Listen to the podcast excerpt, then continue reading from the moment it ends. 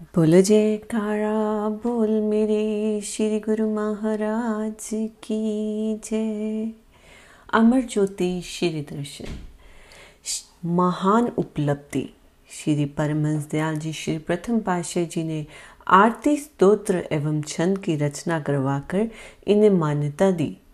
सन 1978 में आपने श्री पंचम पाशाह जी महाराज, श्री परमहंस अद्वैत मत की प्रातः संध्या पूजा के फूल में गायन किए जाने वाले स्तुति पद, आराधना, विनती, स्तुति, जो कि अन्य वाणियों में लिखे हुए थे, उन्हें अपनी वाणी में प्रकट कर प्रेमियों को अमूल्य उपहार दिया।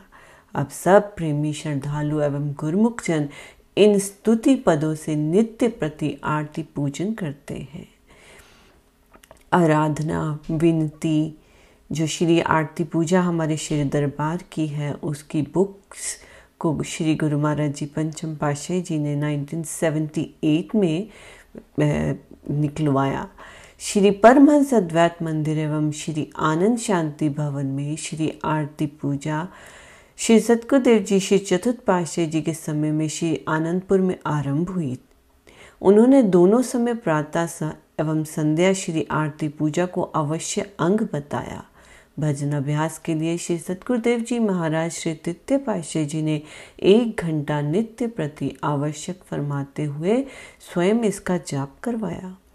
सेवा, सत्संग और सुमिरन ध्यान के नियम श्री परमहंस दाता दयाल जी श्री द्वितीय पाशाह जी महाराज के समय से ही चलते आ रहे थे। श्री सतगुरुदेव जी महाराज ने श्री पंचम पाशाह जी ने इनको एक सूत्र में बाँध दिया। ये है महान उपलब्धि।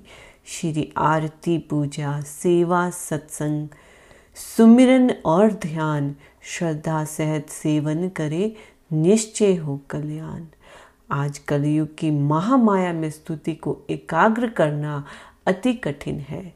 इसके लिए ये पाँच सरल सुगम साधन है। इसमें कठिन साधना की आवश्यकता नहीं। जो भी गुरुमुख नित्य प्रति इन पाँचों नियमों को श्रद्धा और प्रेम से पालना करता है, उसका कल्याण निश्चित है। ऐसा वरदान प्रदान कर आपने महान उपकार किया। प्रेमी श्रद्धालु इन पाँच नियमों में सरलता से स्तुति को एकाग्र करते हैं और आत्मिक आनंद को पाकर किरदारत करते हैं। गुप्त रहस्य का उद्घाटन। महापुरुष किस रहस्य का उद्घाटन कब करते हैं और कब उसे प्रकट करना है, ये वे स्वयं जानते हैं।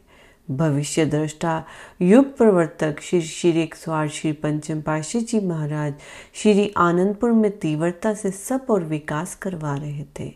निर्माण कार्यों के अतिरिक्त उनके लिए एक अन्य महान कार्य का गुप्त रूप से उद्घाटन करना शेष था। वह कार्य था स्वात्य स्वरूप धैपूर्वक श्री स्वामी विचारपूर्ण विचारपूर्ण आनंद जी महाराज को विशेष स्थान देते हुए उनकी प्रमुखता दर्शाना। उस समय श्री सतगुरुदेव जी महाराज श्री द्वितीय पाशाह जी तथा स्वामी तृतीय पाशाह जी के समय में मुख्य प्रबंधक एवं महात्मा जन श्री आनंदपुर में तन प्राण से गुरु महिमा के प्रचार प्रसार में योगदान कर रहे थे। श्री स्वामी विचार पूर्णानंद जी श्री तृतीय पाशे जी महाराज की आज्ञा अनुसार उस समय महात्मा पूर्ण भक्तानंद जी तथा अन्य महात्मा जनों के साथ कोटा, औरंगाबाद और बेंगलोर के आसपास सेवा करने में संलग्न थे। श्री सतगुरु देव जी महाराज चतुर्थ पाशाह जी ने इन्हें अपने समय में बाहर की समस्त सेवा एवं कार्य को समाप्त कर शीघ्र ही श्री आनंदपुर में रहने की आज्ञा फरमाई। आप श्री आज्ञा को शिरोधार्य कर सब सेवा को पूर्ण कर श्री आनंदपुर आ गए।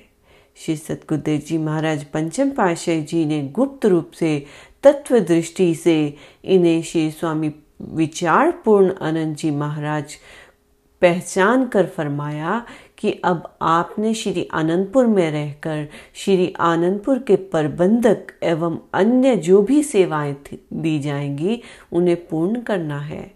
आप श्री आज्ञा अनुसार पूर्ण निष्ठा से सेवा करने लगे। धीरे धीरे सभी वर्कशॉप चकों एवं आसपास अशोकनगर, ललितपुर, पूना शिवपुरी ग्वालियर में स्थित सभी आश्रमों के प्रबंधक का कार्य भी आपको सौंपा गया और आप भी पूर्ण योग्यता से प्राणपण से इस सब का संचालन करते। श्री सतगुरुदेव जी पंचम पाशाह जी स्वयं कई बार सेवकों में तथा प्रबंधक समिति में निज मुख से फरमाते थे, स्वामी छठी पाशाह जी की श्री आज्ञा पालन में तत्पर हैं, यह हमें प्रिय लगते हैं। सब काम सच्चाई, नरमता एवं दिलो जान से करते हैं। श्री सदगुरुदेव जी महाराज, विशेष कृपा दृष्टि एवं रूहानी रहस्य को जानते हुए ये सबके साथ मधुर, प्रिय विनम्रता पूर्वक व्यवहार करते हुए, सब बुज़ुर्गों एवं प्रबंधकों को सम्मान देते, ये रहस्य आज सब गुरुमुखों को विदित है। शेष विवरण आगे जीवन चरित्र में आएगा। श्री सतगुरुदेव जी पंचम पाशे जी ने कई महात्मा जनों एवं भगत जनों जो भी साधु नहीं बने थे, को यथा योग्य सेवा प्रदान की। महात्मा पूर्ण भक्तानंद जी को वर्कशॉप ट्रस्ट प्रबंधक एवं अपने पास अंदर की सेवा प्रदान की। महात्मा अनमोल विवेकानंद जी को प्रबंधक बनाया और कई महात्मा एवं भगत जनों को सत्संग की सेवा प्रदान की। आपने तब भी श्री वचन फरमाए, सतगुरु तथा सेवक का नाता आदि जुगादि से चला आ रहा है। ये नाता क्योंकि विशुद्ध परमार्थिक है, अतः सेवक की हार्दिक अभिलाषा और उसका हर प्रयत्न सतगुरु की प्रसन्नता प्राप्ति है। सतगुरु की प्रसन्नता प्राप्त करने का सबसे सुगम साधन उनकी निष्काम सेवा है। संसार में जैसे माता पिता की प्रसन्नता उस पुत्र पर अधिक होती है, जो आज्ञा में रहकर उनकी सेवा करता है। उसी प्रकार जीव के आध्यात्मिक माता पिता सतगुरु की प्रसन्नता और कृपा उस सेवक पर अधिक होती है, जो आज्ञा अनुसार निष्काम भाव और हित चित से उनकी सेवा करता है। यही कारण है कि आप अपने इष्ट देव की प्रसन्नता प्राप्त करने के लिए सेवक सेवा को ही जीवन का आधार समझता है। इष्ट देव की आज्ञा अनुसार सेवा करना ही वास्तव में सच्ची सेवा है। जो सेवक श्री आज्ञा मोज अनुसार सेवा करने में हर समय तत्पर रहता है, वही संत सतगुरु की कृपा एवं प्रसन्नता का पात्र बनता है। सेवक के जीवन का आभूषण ही सेवा है। तभी तो महापुरुषों ने फरमाया है, सेवक सेवा में रहे, सेवक कहिए सोए, कहे कबीर सेवक बिना, सेवक कभू न होए। सेवक, सेवा के महत्व को समझने वाले सेवक, मालिक की मौज को समझकर तन मन से सेवा में जुट जाते हैं। ऐसे सौभाग्यशाली सेवक जानते हैं कि संत सतगुरु की मौज ही कुल मालिक की मौज है। क्योंकि संत सतगुरु और कुल मालिक में कोई भेद नहीं।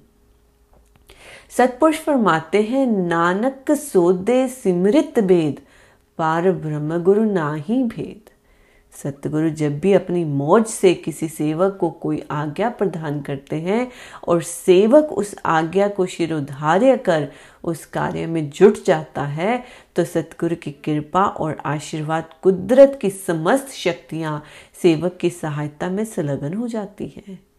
यदि सेवक ये समझे कि अमुक कार्य उसकी सामर्थ्य से हो रहा है और ये सोचकर उसके मन में अहंकार आ जाए तो ये उसकी सरासर भूल है। सच्चे सेवक को अहंकार से बचना चाहिए। अहंकार दीपक की न्याय है, जो अंतर मानस में घुसकर उसकी भक्ति की संपदा को हानि पहुंचाता है। जैसा कि कथन है, जब लघु जाने मुझते कुछ होई, तब इस कहूँ सुख न नाही कोई। जब ए जाने में कुछ करता, तब लघु गर्भ जोनी में ही फिरता जब तक मनुष्य ये समझता है कि मुझसे कुछ हो सकता है, तब तक इसे कोई सुख नहीं होता। जब तक इसमें अहंकार का भाव रहता है, तब तक ये योनियों में भटकता रहता है। इसके विपरीत जो सेवक नरमता एवं दीनता पूर्वक सतगुरु की आज्ञा और मौज अनुसार निष्काम भाव से सेवा करता है, वही अपने इष्ट देव की कृपा और प्रसन्नता का अधिकारी बनता है। जो सेवक सतगुरु की चरण शरण ग्रहण कर सतगुरु की आज्ञा को अपने हृदय में धारण करता है और उसी के अनुसार कार्यवाही करता है, अपने अस्तित्व को मिटाकर हृदय से सदा प्रभु के नाम का स्मरण करता रहता है, अपना मन सतगुरु के हवाले कर देता है, उस सेवक के सारे कार्य स्वयं हो जाते हैं। जो निष्कामी होकर सेवा करता है, मन में किसी प्रकार के फल की इच्छा नहीं रखता, इसको इष्ट देव की प्राप्ति हो जाती है। सेवक सेवा करते हुए अपने आप को धन्य समझे और पल पल सतगुरु का आभारी बना रहे। स्वयं को मिटाकर निस्वार्थ सेवा करता हुआ, वह एक दिन मालिक की प्रसन्नता का पात्र बनकर अपना लोक और परलोक दोनों सुहेले कर लेता है। इस प्रकार सभी सेवकों को सेवक धर्म और सेवा का महत्व समझाकर आपने उन्हें भक्ति पद पर दृढ़ता से चलने की शिक्षा प्रदान की। इन सार वचनों में छिपे हुए भक्ति के गुण रहस्यों को जानकर प्रत्येक गुरुमुख का जीवन धन्य धन्य हो उठा और सब मन चित्त से, श्री दरबार की सेवा कर में जुट गए।